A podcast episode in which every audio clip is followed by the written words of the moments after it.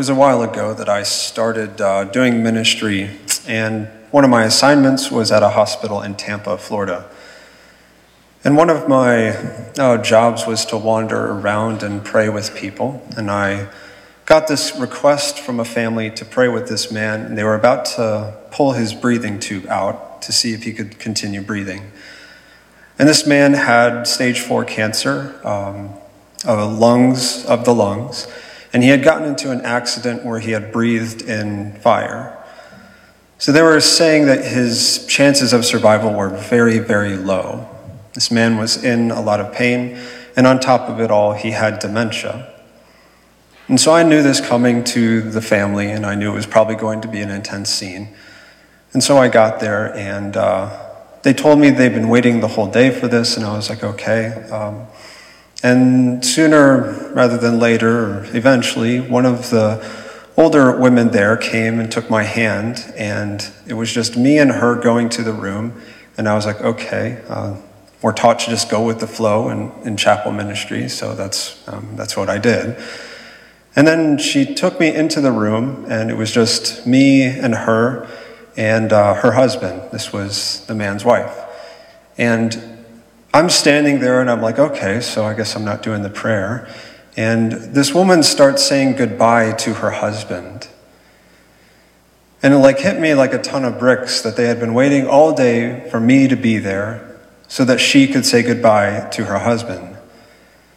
And I can't express to you how intense and how profound that was to see this woman's love for her husband.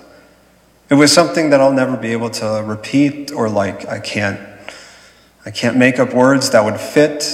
And it was almost like the words she was using were secondary to this sense of departure or goodbye that she was saying. In the gospel, in these readings on this Good Friday, we have a lot of things going on.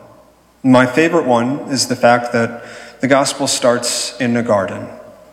And in Scripture, wherever we see the garden, we think of the Garden of Eden. And gardens are a place of order.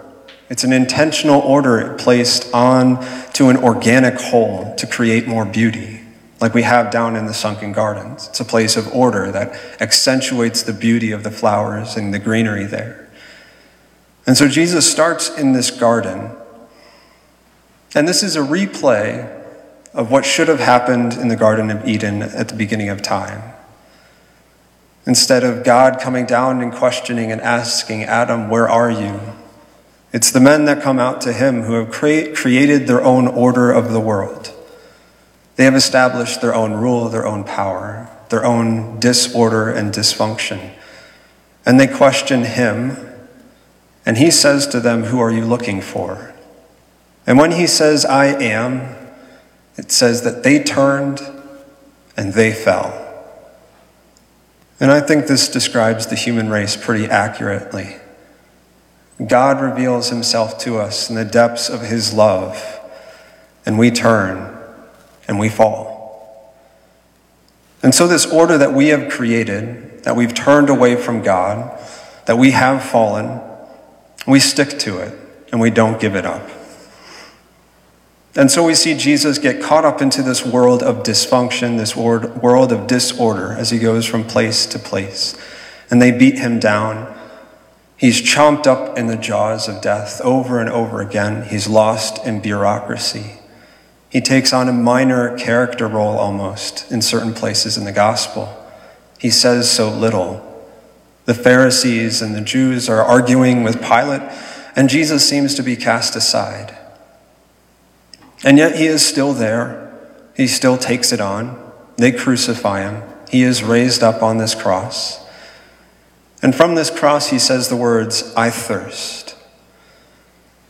So far, we have the Lord entering into our darkness. He enters into our brokenness. He enters into the disorder and dysfunction that we have created in this world. And now he says, I thirst. In the Gospel of John, there's only a couple other places where Jesus says, I thirst. And the main one is when he's talking to the woman at the, at the well in Samaria, and the Samaritan woman at the well. And he says, My food and my drink is to do the will of my heavenly Father. Right after this, he says, It is finished. After he takes a drink of water, he says, It is finished, or the Latin, consummatum est. It is consummated. In the Gospel of Luke, he says, Father, into your hands I commend my spirit. And this is kind of the culmination, the Word speaking to God the Father. It's not for us. It's not for us to gain some more knowledge about Christ. It's Christ in his pure, infinite wisdom as the wisdom, the logos, the fullness, the embodied goodness of love, saying to his Father, I give you everything that you have given me. We get, to, we get a glimpse into a look at the love of the Trinity itself in this moment. And the fact that he says it from the depths of the lowest place on earth is the whole point of it. In the law of disorder, in the law of dysfunction, in all of these new laws that we have created when we turn and we fall, Christ enters into them. He gets ground up into them. And in the midst of all of that is where he gives himself back to the Father.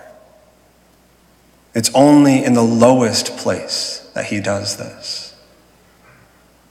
And there's something about the fact that he does this in the lowest place, the worst place, that has captured my life ever since I was a little kid.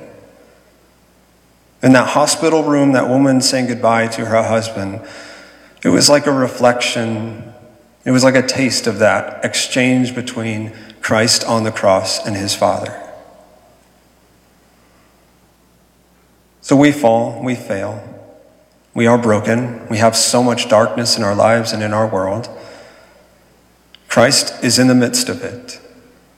He is not a stranger to it.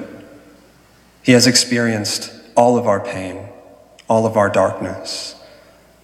And there is nothing of the darkness that he does not know. Sometimes we say uh, mental illness is not what Jesus experienced anxiety, worry, but all of these he took on himself. He knows about cyclical thoughts, he knows about the depths of despair. There is nothing in this world that is human that he has not taken on. Which means there is nothing he has not taken on that he has not reordered in love. And this is what he does on the cross. This is why he expresses his love to the Father on the cross more than anywhere else, is because he reorders it. And so he dies, they pierce him in the side, and he's not even finished yet. He's still outpouring his blood and his water. And in the depths of that chaos, in the depths of that disorder, that we are so dysfunctional that we killed God, Jesus ends up in a garden again. Out of the depths, out of the darkness, he returns to a new ordered garden. And so this is where we start. As Christians, as Catholics, in our baptism, we start in a new ordered, new ordered garden so that we might become a part of Christ's love for us that the chaos in our lives would be reordered into something beautiful. And so, this is what we celebrate today Christ redeeming brokenness by his love. And like that woman in the hospital bed, it doesn't matter if we understand it, it goes beyond words. It goes beyond time, it goes beyond anything else. And it's His presence in our hearts, in the depths of who we are where He waits for us so that we too can experience His love and get caught up in that great exchange.